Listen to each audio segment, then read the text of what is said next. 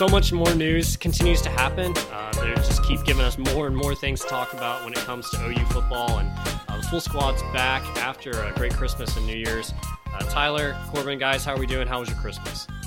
Well, it's two weeks since we've recorded, Adam. Uh, has anything significant happened in the last two weeks? Um, no, I hope you guys had a Merry Christmas and a Happy New Year with your families. I know it's been crazy the last 14 days, especially yesterday. Uh, we've got a lot to talk about tonight, that's for sure. Yeah, no doubt. Uh, also got the uh, OU Baylor game on now.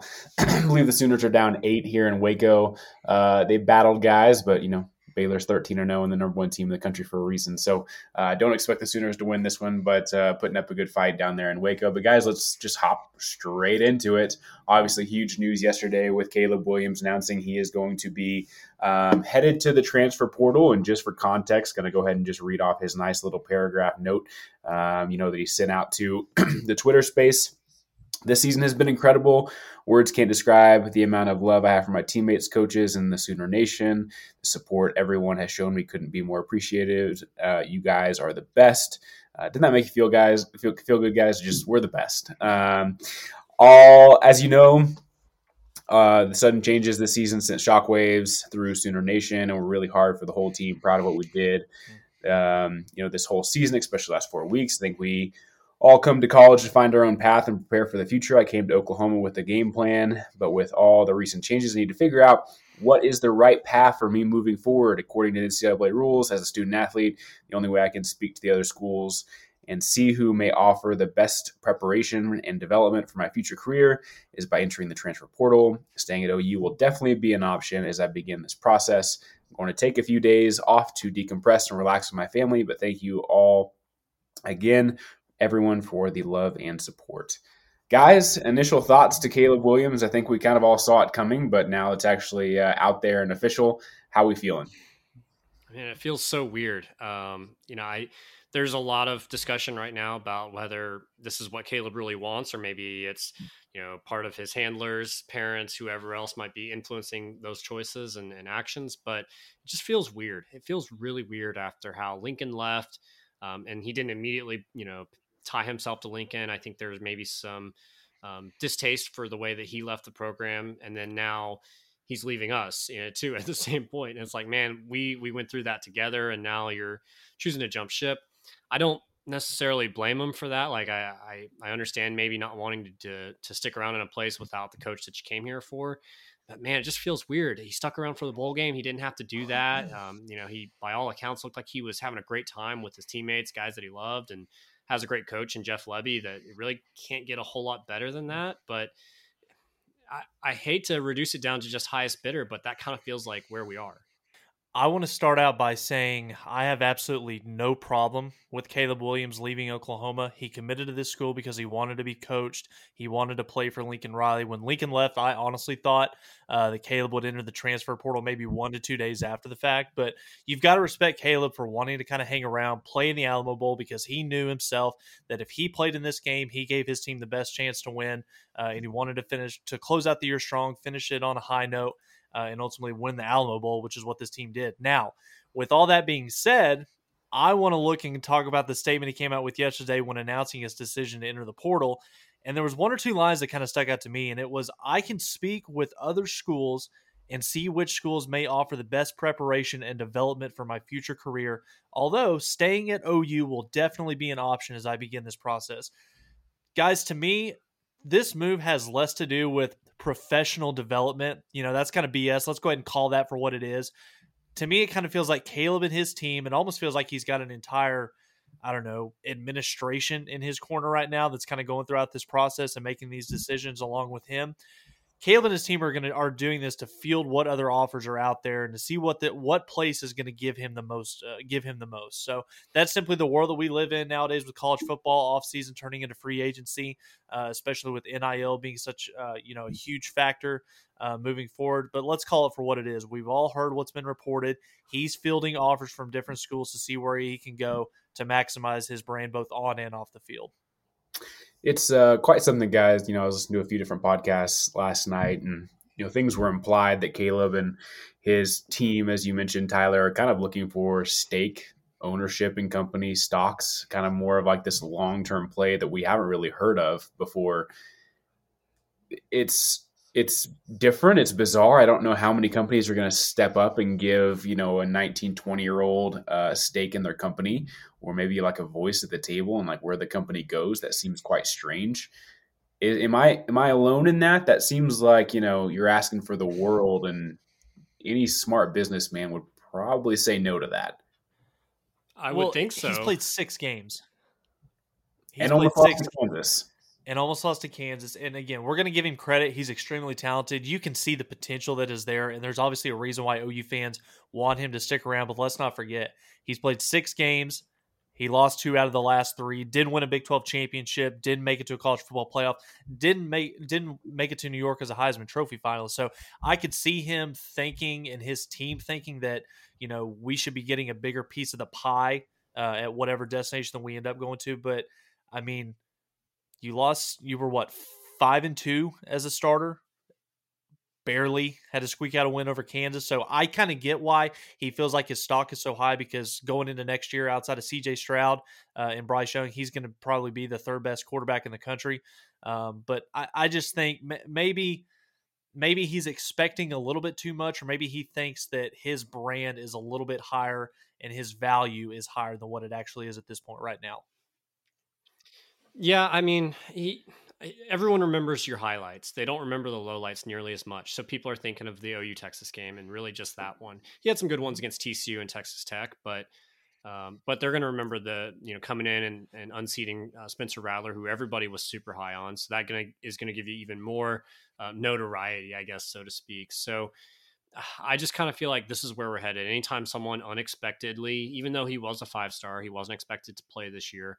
Um, I, anytime that come be, happens that someone unexpectedly rises into the spotlight, becomes a hot name, um, I think you're going to see this happen a lot, where a guy enters transfer portal and says, "Okay, who's who's the highest bidder at this point? I'm going to make mine." And that's I think we're we're and we'll have tons of time to talk about this in the offseason and explore it further, but we're facing the reality, a hard reality as fans, realizing that oh, these guys really don't care about the school in the same way that that we do, and uh, we project that on them far too often that, oh, they love it just as much as we do, but it's really not true. They're really just there to, you know, get theirs. And in some ways that's fine, but it's frustrating. And, and I think maybe with Caleb Williams too, that there is maybe some other people that are controlling his decision-making process and he has less of a hand in that.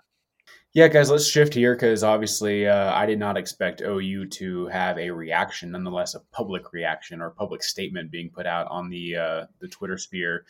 I don't know how I feel about this, but you know, going to read it just like I did the last one. Um, you know, a joint message from Joe Castiglione and Brent Venables. Caleb Williams enjoyed an exciting and impactful first season at the University of Oklahoma, and we will continue to be engaged with him and his family on a comprehensive plan for his development as a student athlete and a quarterback, including a path to graduation and strategic leveraging of NIL opportunities. While we believe OU provides Caleb the best opportunities uh, to develop as a player and realize his goals for college and beyond, we respect his right to explore his options following key staffing changes here.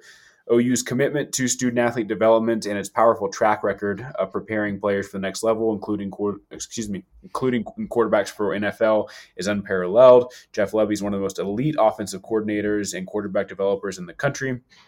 With the players we know are returning and new ones on the way, we will continue to be explosive on, offense under his direction. This program, which has won more games than any other since 1999, is blessed with talented individuals up and down the roster on its coaching staff. We stand ready to build on the momentum of last year's 11 wins and bowl victory and continue OU's long-standing championship tradition. Uh, guys, I thought it was weird. I didn't think it needed to be said, um, but they did it anyway. It seems like anytime something major seems to happen, OU just wants to get in front of it, right, wrong, or indifferent. What are our thoughts here? Well, in the statement, it kind of goes against what Joe C and Bob said a few weeks ago, where you know not one player or coach is bigger than the program. Program, and you know Oklahoma is going to be Oklahoma with or without you. I think part of that statement read like you know OU wasn't necessarily begging Caleb Williams to stay in Norman, but it was definitely a recruiting pitch on why OU is the best place for him. Uh, me personally, guys, reading it and kind of you know t- taking a few minutes to you know kind of you know, I guess give a little more thought into it. I, th- I think it was kind of embarrassing that of all programs out there, a place like the University of Oklahoma is issuing a major statement because of a player entering the transfer portal. Which Adam, I thought you put it in the group chat yesterday. That's kind of unprecedented. That's something that's never been done before. Um, I know that Caleb Williams is extremely valuable, not just in the short term um, success of this program, you know, going into 2022, but maybe also three, four years down the line when you talk about recruiting and momentum going into the SEC. Uh, I, just thought it was kind of weird the, the fact that OU would put something like that out there um, shortly after Caleb released his statement. It is really odd, uh, especially as the timeline unfolded later in the day. We'll talk more about Dillon Gabriel in a moment, but it almost feels like that had already been done. So why even put that out there if you had another guy coming in? Um, it, it, I don't know. It just makes me wonder if maybe we are all reading the tone of that wrong, and maybe we as fans took it wrong differently than the university intended it. Um, but it's it's certainly as as more and more info comes out, it's starting to feel a lot like okay, because Caleb Williams, as it stands, I think as of this moment, we're recording on Tuesday night. He's not officially in the portal, so he's not having official conversations, uh, air quotes there, with any uh, particular schools at this point. He's just sitting around mm-hmm. on vacation. So, did he maybe get pushed out of OU because he hadn't made a decision at this point? Uh, that may be something we have to consider.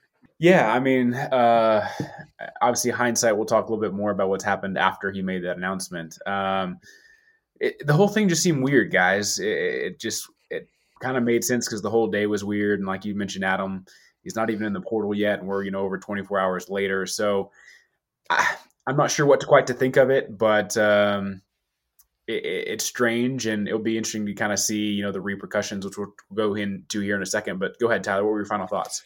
Well, obviously, you know, this kind of ties into with the news of Dillon Gabriel, you know, committing to Oklahoma just a few hours after Caleb Williams entered the portal, it, or it put his name out there that he was going to be looking elsewhere. I, I, almost kind of wonder if because Jeff Lebby has been hired on staff for the last two to three weeks, he's had you know multiple multiple conversations with Caleb Williams. Obviously, we know he's been out to dinner with him a, a handful of times. So if you're Caleb Williams and his team, you had to know going into yesterday what Oklahoma's pitch was going to be. You know the track record at the quarterback position in Oklahoma. You know the passion of the fan base.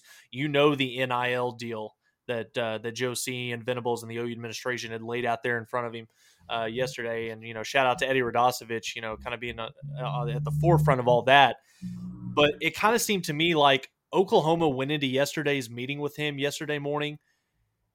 This is our best pitch. This is what we have to offer. You can stay at a place like Oklahoma. I know Lincoln Riley's gone, but Oklahoma was Oklahoma before Lincoln Riley was here. We put quarterbacks into the NFL We've had quarterbacks win Heisman trophies, Jason White, Sam Bradford, before Lincoln Riley was ever mentioned in the same breath as Oklahoma.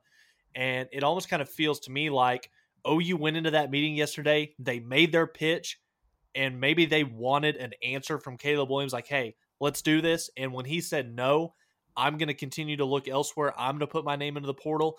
It kind of seems to me like Venables and Lebby kind of took that as okay, well, we're not just going to stand off here to the side, hold our breath, and you know hope and pray that you're going to come back to us later. We're Oklahoma. We're going to do what we have to do for the long term success of this program, and I think that's why you saw um, Dillon Gabriel become a Sooner in just a matter of hours later. Do we know an official number of what Spencer Rattler made through NIL? I don't. I do, do, not no. know the the exact number. Um, no, yeah. I, I, don't I, think so. I haven't heard anything, but it's got to be it's got to be pushing a million, right? You would think it's got to be close to seven figures, yes. Yeah. And without without knowing the official number, I guarantee you Oklahoma came back to Caleb Williams yesterday and said, "Hey, we're gonna we're gonna do even more. That figure is going to be even bigger than what Spencer Rattler had a year ago." One hundred percent. Um, so that yeah, the whole thing is confusing. You know, guys, if we're let's let's take all of it into play. So what we're hearing from the the Williams camp is this is a strictly quarterback professional development move uh, to prepare him for his long term future. We're also hearing mixed reports now that it has nothing to do with that at all. So we're going to take a look and just kind of give our best educated guess of where Caleb ends up. Um, you know, we've heard names such as obviously, you know, I think there is a chance he comes back to OU, but you've heard obviously USC, Georgia all of a sudden is popping its, you know, ugly head out there. Um, and I've heard Michigan. I've also heard Miami. Now, depending on where you look and the quality of your sources and things like that, you know, you're seeing all kinds of stuff about all four of those places. But guys, anybody outside of those five, including OU, that you can see Caleb going to? Yeah, I liked I liked your suggestion maybe a week ago or so ago, uh, Corbin, uh, Maryland, um, being that's where he's from. Uh, possibly, yeah. you know, Penn State being regionally close there as well. But yeah, there's nothing, there's none that really stand out as like the fit that makes a ton of sense. And maybe that's just because I I still haven't come to grips that he's leaving, but it, there's nothing that just seems like the rock solid choice right now. Well, and again, I'm going to go back to Caleb Williams' statement that he put out yesterday when talking about professional development being the driving factor in him making this decision where he's going to play college ball moving forward. You just go down and look at the at the list. Um, Georgia, not necessarily proven track record in terms of turning quarterbacks out into the NFL. If anything, they've screwed up more quarterbacks than not uh, over the last few years. Just look at Justin Fields. Um, Michigan, Harbaugh. It's been rumored he might be making a return to the NFL. What's what's Michigan done at the quarterback position? Yes, Harbaugh has been in the NFL. He knows what it takes to have elite quarterback play at that level. That could possibly be one. Penn State, I don't really know. Sean Clifford came back. He's going to come back for his senior year. Caleb Williams probably doesn't care. He could beat out Sean Clifford. Uh, Miami, I know that there's been some rumblings that we've heard that Joe Brady could possibly be making a return as the offensive coordinator there. Um, outside of that, guys, I mean, Ole Miss was one that, that I've seen being talked about across multiple platforms, but that doesn't make any sense at all when you've got the offensive coordinator Jeff Lebby, the guy that was calling the plays for the Rebels last season. He's coming to Oklahoma. So if this is truly about professional development and putting yourself in a position to where you are absolutely ready to go day one in the NFL, I do not see any possible destination that is better than the opportunity that he has at Oklahoma right now. I just USC? don't see it.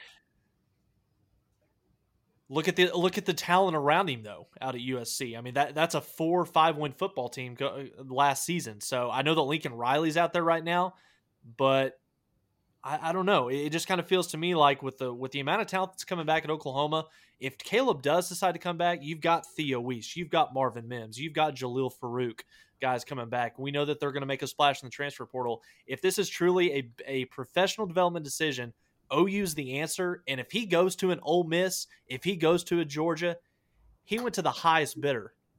No doubt about that whatsoever.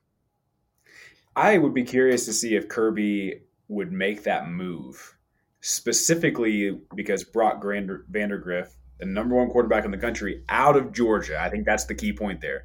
Out of Georgia would he do that to to a Brock? I, I don't know. I, that that seems like a very stupid move. But when it comes to quarterbacks, I don't think anybody can claim that Kirby Smart's been smart uh, about his quarterback decisions e- either. So I don't know. Well, he might be pretty desperate if he loses to Alabama next week. Well, guys, to quit to kind of shift gears here, you know, talking about Caleb Williams, you know, I think a big question is who potentially could be leaving with Caleb. Uh, the first one's obvious. Mario Williams. He's going to go wherever Caleb goes. That that's pretty public. He's already in the transfer portal.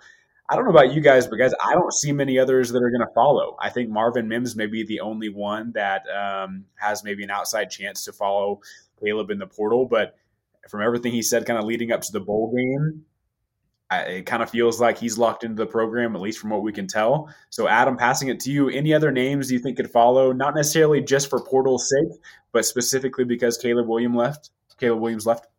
There's nobody that comes to mind, um, and it's good to hear Theo Wease seem pretty excited about things uh, from his tweets yesterday. I think he's a pretty key piece going forward. Um, the rest of the guys are young, and really everybody that's left already is is already gone. So um, there's not a whole lot of key contributors left to lose at this point, and I think we'll talk about Dillon Gabriel here in, in like a couple seconds, but um, he'll be bringing some guys with him. It, it, looks at this point, and so I'm not super concerned at, at this moment, knowing that hey, there's receivers out there that we can go get.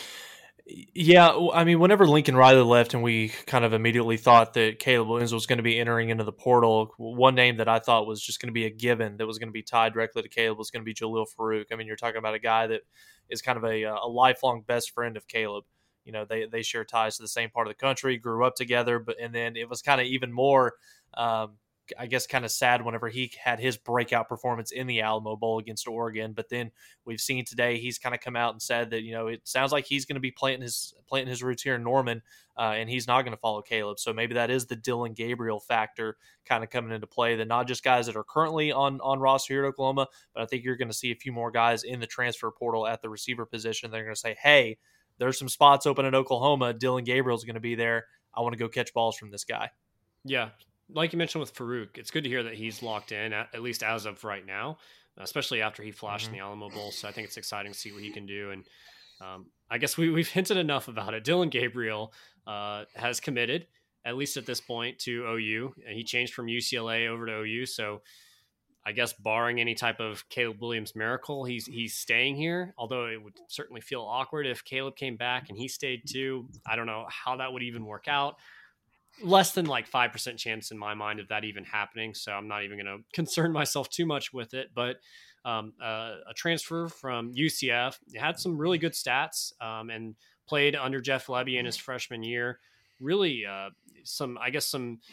Uh, some really good throws against Power Five competition from the highlights I've seen so far, and really seems to take care of the ball. Very low, you know, turnover uh, to interception ratio. So some some really interesting tools there, but still, I think there are some concerns. He's a G5 quarterback moving up to the Power Five level.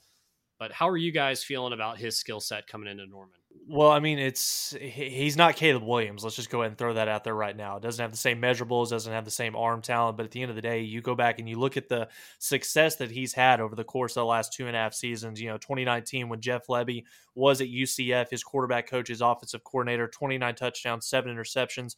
Fast forward a year later, he had just a phenomenal 2020 season 32 touchdown passes to just four interceptions. So his career ultimately, you know, it it, it kind of came up short during his time at, UCF, uh, breaking his collarbone in the third game of the 2021 season. He still had 70 touchdowns to just 14 interceptions. So the kid can flat out throw the football, and it's he makes really good decisions whenever he drops back in coverage. And guys, I, I thought it was pretty telling too. Once you know Caleb entered the portal as soon as Dillon Gabriel made that announcement, Jeff Lebby just kind of bursted onto the Twitter scene with the with the hashtags, showing his excitement level. You could kind of tell at from that moment that Dillon Gabriel was a guy that Jeff Lebby wanted from the get go, regardless of what was going to happen with Caleb Williams. When Jeff Lebby made the transition from Ole Miss over to Oklahoma, Dillon Gabriel was a quarterback that he wanted to have into his room. So I, I think that from a, a talent standpoint, he's obviously you know he's well equipped to ultimately lead this Oklahoma football team. I don't think he has as high of a ceiling ultimately as what Caleb Williams does at that position, but you're talking about a guy that, you know, he was a three star coming out of high school, six foot, 200 pounds. Kind of similar, kind of reminds me with some of his mannerisms to a Baker Mayfield. He's very Baker esque, um, undersized, scrappy. You can tell he plays with a chip on his shoulder. He takes it personal. The fact that he was kind of undervalued, under recruited coming out of high school. So um, he's got two years of eligibility left, three if he takes advantage of his COVID year.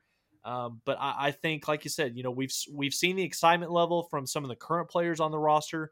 The transfer portal is going to heat up, and you've got to think that there's going to be a lot of guys from the state of Florida or maybe even the state of Hawaii also that want to come up here to Norman to play with this kid.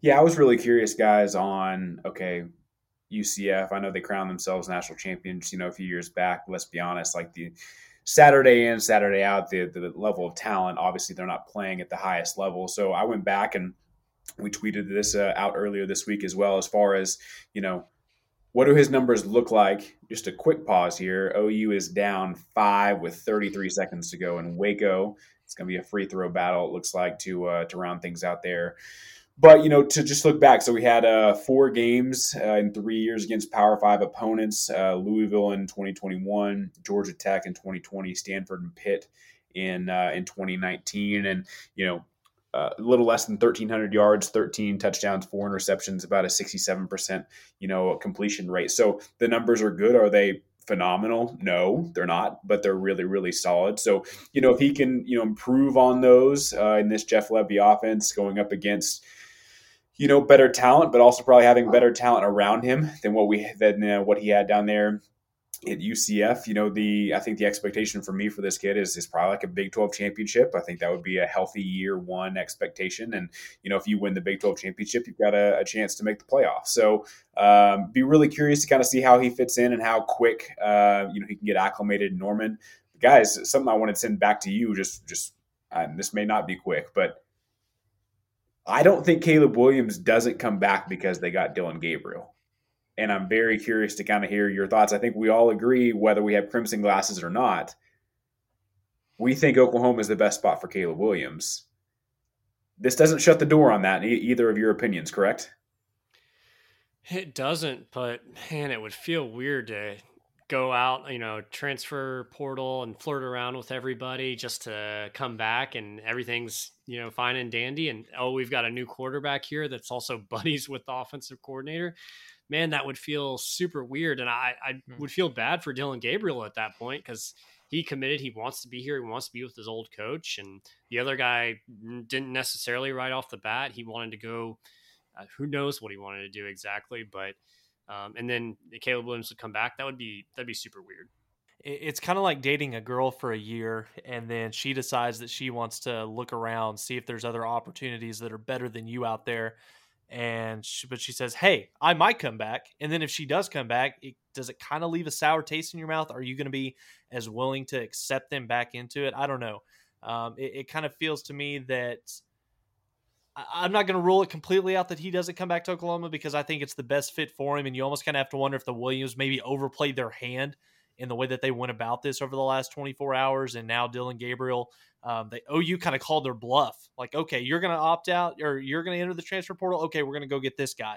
Um, so I think that you know chances are probably what twenty percent that he comes back to Oklahoma. I don't see it happening, um, but he's definitely not going to come back to Oklahoma because Dillon Gabriel's here. Like that's just not going to be a that's just not going to be the case. Would OU say no? No, heck no. Okay, you would you? I wouldn't think so, but I mean, like, I think Venables is a pretty stand up guy, and he, I think he's like, okay, Dillon wants to be here, and Caleb wasn't sure. And I, I think, I think that, that that's him. I think that's probably one of my favorite things about what Venables is doing here because he's not he he's not I don't know if pandering is the right word, but he's not going to sell himself out. He's not going to you know roll out the red carpet for a kid. If he don't want to be here, that's fine. You know Oklahoma's going to be fine regardless. And it kind of feels like it kind of seems to me, and you know Teddy Lehman brought this up on the radio a little bit earlier. When Oklahoma has the defense rolling, when Venables when he comes in here and he you know puts his footprint on this program OU is not going to have to have the Kyler Murray running the offense each year. If you've got a solid defense, if you have a really good quarterback that can come in and execute this Jeff Lebby offense, you know, th- there are a ton of guys out there across America that can come in there and do that job. I'm not sure I see eye to eye on that. We, I mean, going into the SEC championship, we thought Georgia had one of the best defenses of all time, and look what Alabama did with an elite quarterback. Yeah, I mean, at the end of the day, you, I mean, OU is going to have one of the top five or six elite quarterbacks. You know, once you get, once you get, I guess, a little bit further into it. Mm-hmm. Obviously, you know, Dillon Gabriel probably is not the, it at that point right now, and Oklahoma is going to have to get there, especially once they get to the SEC. You've got to have that elite quarterback play, but also at the same time, we talked about it. If OU has a better defense than what they had in 2017 or 2018, Kyler and Baker don't have to be as phenomenal as they were in those two seasons to win football games and win a championship. So it's definitely going to be fun to watch. Yeah, I agree. I mean, if Gabriel comes in and throws up, you know, 95% of what he was or 90% of what he was at UCF with a, an improved defense, I, OU's winning the Big 12 championship. Uh, you know, so I'm not super concerned there. Um, if Caleb comes back, I guess that's a good problem to have. Um, but there's there's certainly a lot of other things that are still going on with this program outside of just the quarterback situation. Um, Tyler, where do you want to start here as far as coaching, other transfers, NFL declarations? Where do you want to start there?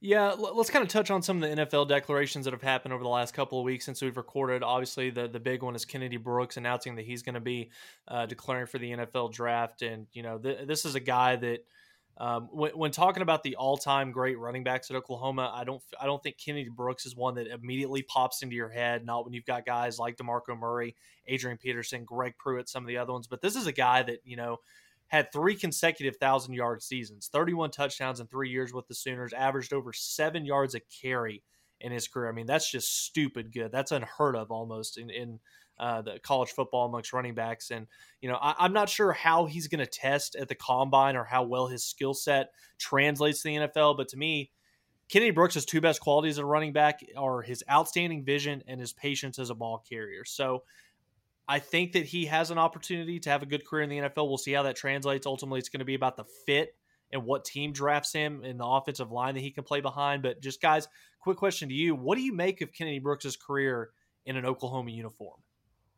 Man, it's pretty awesome. Uh, he did it with three very different offensive lines. He did it with you know running quarterbacks and immobile quarterbacks and um, all sorts of different guys. So I mean, he was Mr. Consistent across the board. It really didn't matter. He was constantly putting up the that insane yard per carry average that he had, and he did all you know he did all of it quietly. Um, he he didn't you know he wasn't a self centered guy. He was really more of a team guy. He never thought of opting out of the bowl game. So ton of respect uh, for me for what he was able to do over the course of multiple years, even sitting out a year. You imagine a guy gets rusty doing that. no, he he came in and he was the best guy all year. So um, huge props to, to Brooks.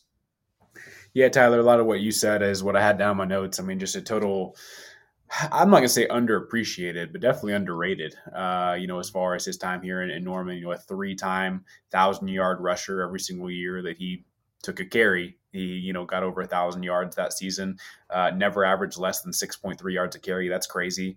Uh, yeah, and just a, strange career, like you mentioned, Adam. You know, having the the year to sit out, he looked probably the best he had looked in his career when he came back. Uh, which I think, you know, going back to the past few weeks of what we've mentioned about this strength conditioning program, uh, probably says quite a bit.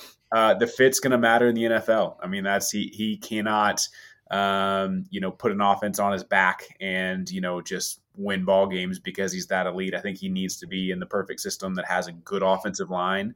Um, I worry about his age a little bit, uh, you know, heading into the NFL. He's an older guy now, obviously, but kind of hindsight, does that year off kind of put, uh, you know, a little more tread back on his tires? Uh, you know, so he's still, you know, a three year guy, but, you know, he had a year to really take off and, and recover. And I think it showed this year. So uh, excited to see kind of where he ends up. I, I, wouldn't imagine he's probably any higher than what, a fourth, fifth round pick, probably at best in the NFL, you know, just based on what running backs are doing. He may even be lower than that just because there's, unless you are the elite of the elite coming out of college, there's just low demand. Anybody can go find a running back. Uh, and so, yeah, we'll have to see how it all plays out. But, you know, excited to see where he ends up, uh, you know, in the draft.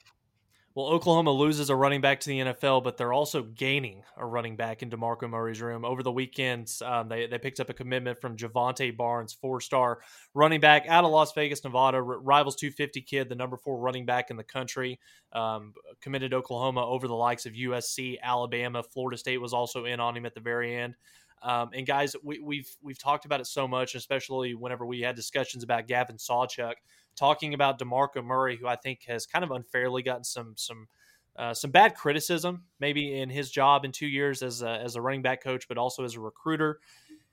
It was kind of it was very interesting listening to Jovantae Barnes in his interview with Josh McCuistion of Sooner Scoop talking about how the relationship with DeMarco that was the difference. That's what put Oklahoma over the top, and that's why he's going to be playing his college ball in Norman. Uh, but just talking about a great kid, big frame, a guy that when you look at him on tape, J- Schmitty is going to have a field day with this kid, getting him in the weight room, being able to kind of grow him, build him back up uh, to, to one of the elite running backs. Um, just in a uniform, the way they looked coming off the bus. But that's a big time commit for Oklahoma, and that's going to be good for DeMarco Murray uh, and a big need for them as well.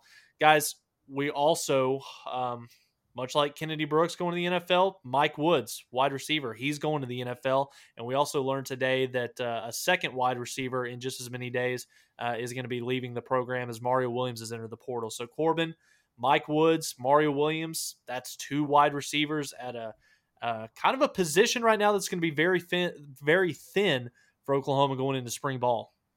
Yeah, you'd expect, um, you know, probably the portal to get involved with some wide receivers. I was a little surprised by Mike Woods. I don't. He doesn't have enough tape there to be a high uh, mm-hmm. round draft pick. I thought you know potentially could benefit him to come back for another year, especially with some of the guys that like Amari Williams that is leaving.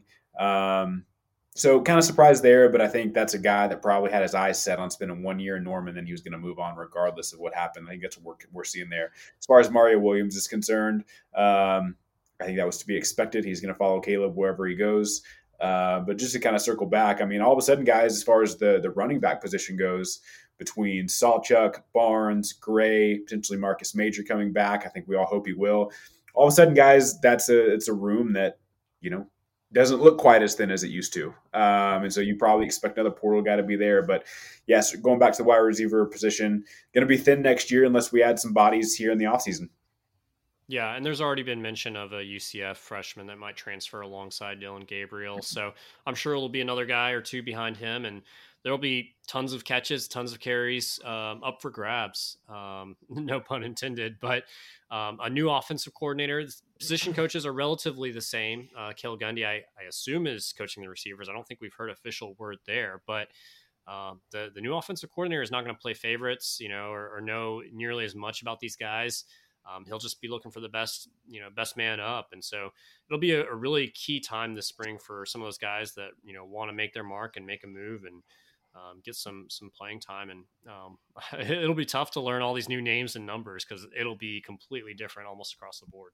Yeah, and as we're recording the podcast, OU men's basketball just fell eighty four to seventy four to Baylor in Waco. Um, Sooners lose by ten, but they do cover the spread. So. Hmm. Uh, kind of a small moral victory for Porter Moser, a team that you know had three guys that we didn't necessarily think was going to be uh, a part of tonight's game. Um, but that's that's not a bad. You don't want to take away moral victories, like you don't want to make the best out of a loss. But you go on the road, number one team in the country, and you stay within you know eight to ten points all game long. That's that's a good. That's something that Porter Moser's team can build on as we move closer into to conference play. But guys, I do want to transition over here. We do have uh, another coach that, that Brent Venables has added to his staff, um, Todd Bates coming over from Clemson, uh, who is now in his role at Oklahoma, is going to be the associate head coach, co-defensive coordinator, uh, and in charge of the run defense. So Corbin, um, I've got a lot to say about Todd Bates, but just kind of kicking over to you. Um, this is a big time hire for Oklahoma. Yeah, huge, uh, and it's a guy who we thought was not possible to get, not possible to pull from Clemson. Uh, and so a big pickup there. And really, I think the easiest way to kind of just um, inform everybody who doesn't know how good he is and want to give credit where credit's due. Josh Calloway from SI Now tweeted out every play, primary starter under Bates since 2014, going back to. Jacksonville State, has earned at least one All Conference honor. Um, that's hard to grasp mentally mentally how good that is but this is a, uh, a, a beast not only of a coach but also a recruiter whose track record speaks for himself. So uh, should see a nice little bump up in what we're seeing on the d line play and uh, that position will be in good hands going forward. Yeah i mean like no kidding. Uh, the dude has put up some some absolute beast in that defensive line position a much needed spot for uh, for ou my concern more or less is can he still recruit when he's further away from a lot of those guys? Yeah, there's a few in Texas, but the vast majority of, of the the absolute you know monsters that he was recruiting Atlanta, South Carolina, Florida, North Carolina, like mm-hmm. but we're much further away from those, you know, really talent rich areas. We can get skill positions for days in Oklahoma, but um, to get those war daddies on the line, that's a lot tougher. So we'll see if he can pull some of those those guys uh, from that southeast.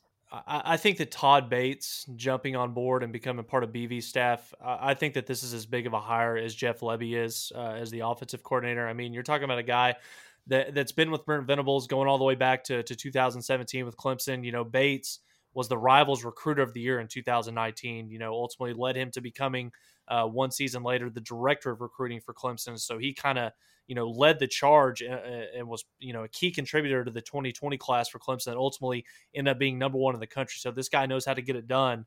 And we talked about losing Andy Hansen to, to USC. Not, who, who's going to fill the shoes and kind of be in charge of the uh, the recruiting department? Kind of got your answer here with Todd Bates. It looks like he's going to kind of lead the charge on that. And guys, just one more stat thrown out about this guy three of Todd Bates' defensive linemen at Clemson in 2019 all went in the top 17 picks of the NFL draft that year. I mean, that's just stupid. Corbin or Adam, you talk about the the talent and being able to bring over the big guys to a place like Oklahoma. It's definitely doable. Venables was able to do it back in the early 2000s when Bob was here. If if he can if if he can just get one or two guys to start it out and we can show the progress that's being made at Oklahoma. Get Schmitty in there, uh, change the culture. BV coaching defense, Bates leading the charge in recruiting. Uh, I, I, think that this is a home run hire for for Oklahoma, and I, I cannot wait um, to to see what this is going to look like. This staff right now, obviously, time will tell, but I think that the staff that Oklahoma has in place right now is better than where we were two months ago. Is that fair to say?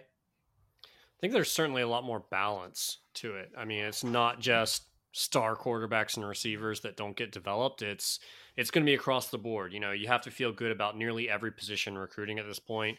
Um, the only weak spot that you can really pinpoint is Ted Roof, maybe the linebackers, but we know that dude has relationships all over the southeast, and and that position group is where our head coach specializes. So that's not really a weakness in, in a sense. So yeah, you got to feel good about just the the balance of recruiting wise where this can go.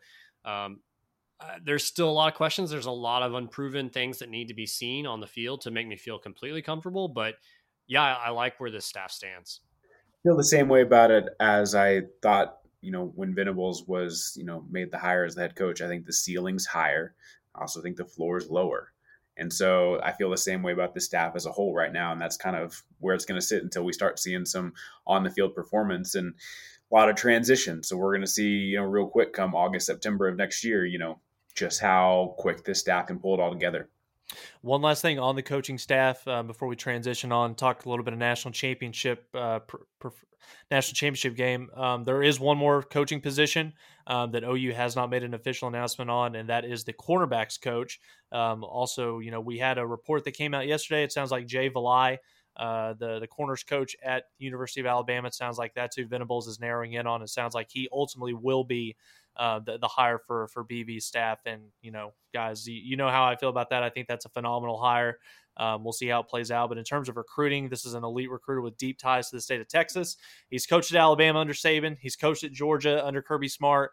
Um, Kansas City Chiefs, Texas for a year. He was All Big Ten uh, uh, defensive back at Wisconsin, team captain. This guy knows football, and he's kind of a, a bright up and comer uh, in, terms of not just a coaching uh, a coach, but also recruiter as well. So, uh, Adam, national championship game rematch of the SEC title game, Georgia Alabama.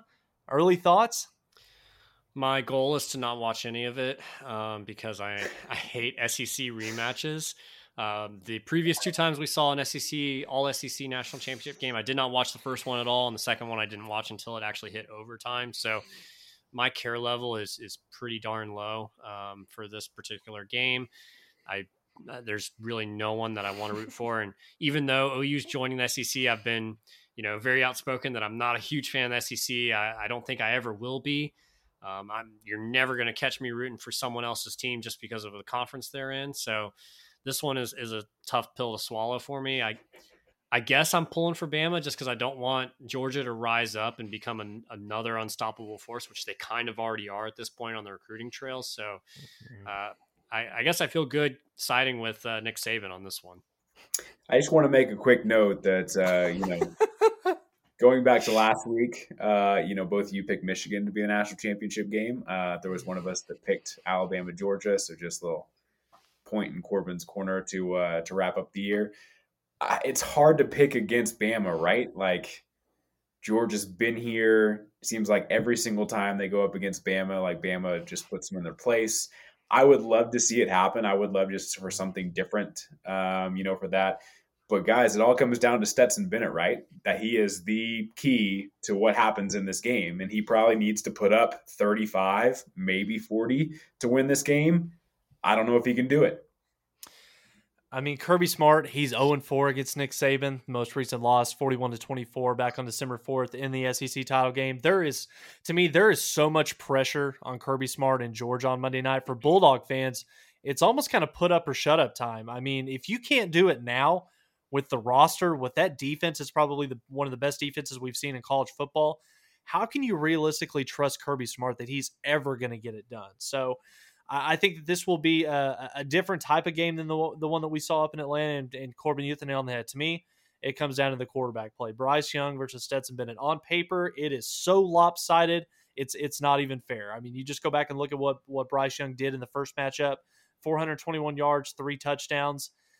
I I don't know what I'm going to get out of Stetson Bennett. If Stetson Bennett from the Michigan game last week shows up on Monday, Georgia's going to roll. Uh, I think I feel confident saying that. That's a double digit win for Georgia. Kirby Smart will get his first national title. Um, one thing that I think is going to be kind of interesting is the matchup out on the perimeter with Alabama's Jameson Williams. He did have seven catches for 184 yards, two touchdowns in the first matchup. But guys, he did all of this while sharing the field with John Metchie, who at the end of the game tore his ACL for Alabama. He's not going to be available for the Tide. So for me, and we'll just kind of put a bow on this and we'll get to our predictions. I think there's three keys for Georgia in this game. Number one, don't give up the big play. Jameson Williams downfield, Brian Robinson toting the rock. Keep everything in front of you. Make Alabama go the length of the field. Number two is third down efficiency on offense for Stetson Bennett. Georgia was three for twelve in the first matchup. That's not going to get it done when you've got Bryce Young on the other side on the other side of the field. And then lastly, Corbin, you you said it. What Stetson Bennett are we going to get? Are we going to get the one that showed up in Atlanta that threw two picks against Pete Golding's defense, or are we going to get the guy that played with confidence and lit Michigan up uh, a week ago? Um, I thought that he played his best game of his career. Um, that was a fantastic performance. If that Stetson Bennett shows up, I like Georgia next week. Um, but Adam, throwing it over to you, man. Uh, just give us a quick prediction before we get out of here. Yeah, I can't pick against Nick Saban, uh, no matter how good Georgia looked against uh, Michigan. So I've got the uh, the Tide 34, Georgia 30. I think that it will. I mean, it has to be a lot closer um, than the, than the first matchup, but I just don't mm-hmm. think that uh, Stetson Bennett can reproduce that performance, and specifically the Dogs' offensive line giving up zero sacks to Aidan Hutchinson and that that talented Michigan defense. I don't think that they can replicate that, and uh, and I don't think that Stetson Bennett will be fortunate enough to be playing with the lead throughout the game and have like you know zero pressure on him to actually put a drive together. So um, I gotta I gotta roll tide here. Yeah, I uh, people forget George was up ten nothing in that SEC championship game. How quickly that game turned. I think this is probably pretty similar. I think Georgia gets out early, um, but give me Alabama 38-31. Nick Saban is 25 and 1 when coaching against former assistants in games. So Georgia has the better team overall, but I can't pick against Nick Saban. For some reason, he's got Kirby Smart's number, and I think that that's going to continue. I think this will be a little bit lower scoring game, um, which probably means it'll be 40 to 45. Uh, but but in this one, I'm going to pick Alabama to knock off Georgia 27 to 24, and the Alabama dynasty rolls on. It's unanimous. We'll see if we're uh, we're right. A week, and that's a big today. time win for Texas A&M. So huge, congratulations, huge for A&M and the rest of the SEC. Uh, so we uh, Keep we riding those coattails, guys. that's true. We'll talk a lot more SEC as the offseason continues because uh, that's the future home of the Sooners. But uh, until then, we appreciate everyone that's listened, and if you made it this far, absolutely uh, make your way over to Apple Podcasts, give us a five star review, let us know that you enjoyed this. Uh, and then also give us a follow on Twitter at the Mainline Pod. Uh, tons of fun stuff going on there. So we really appreciate everyone that's been following us there and also uh, subscribe to the pod as well. So uh, that'll do it for this week. And we will see everyone again on another episode of the Mainline Podcast.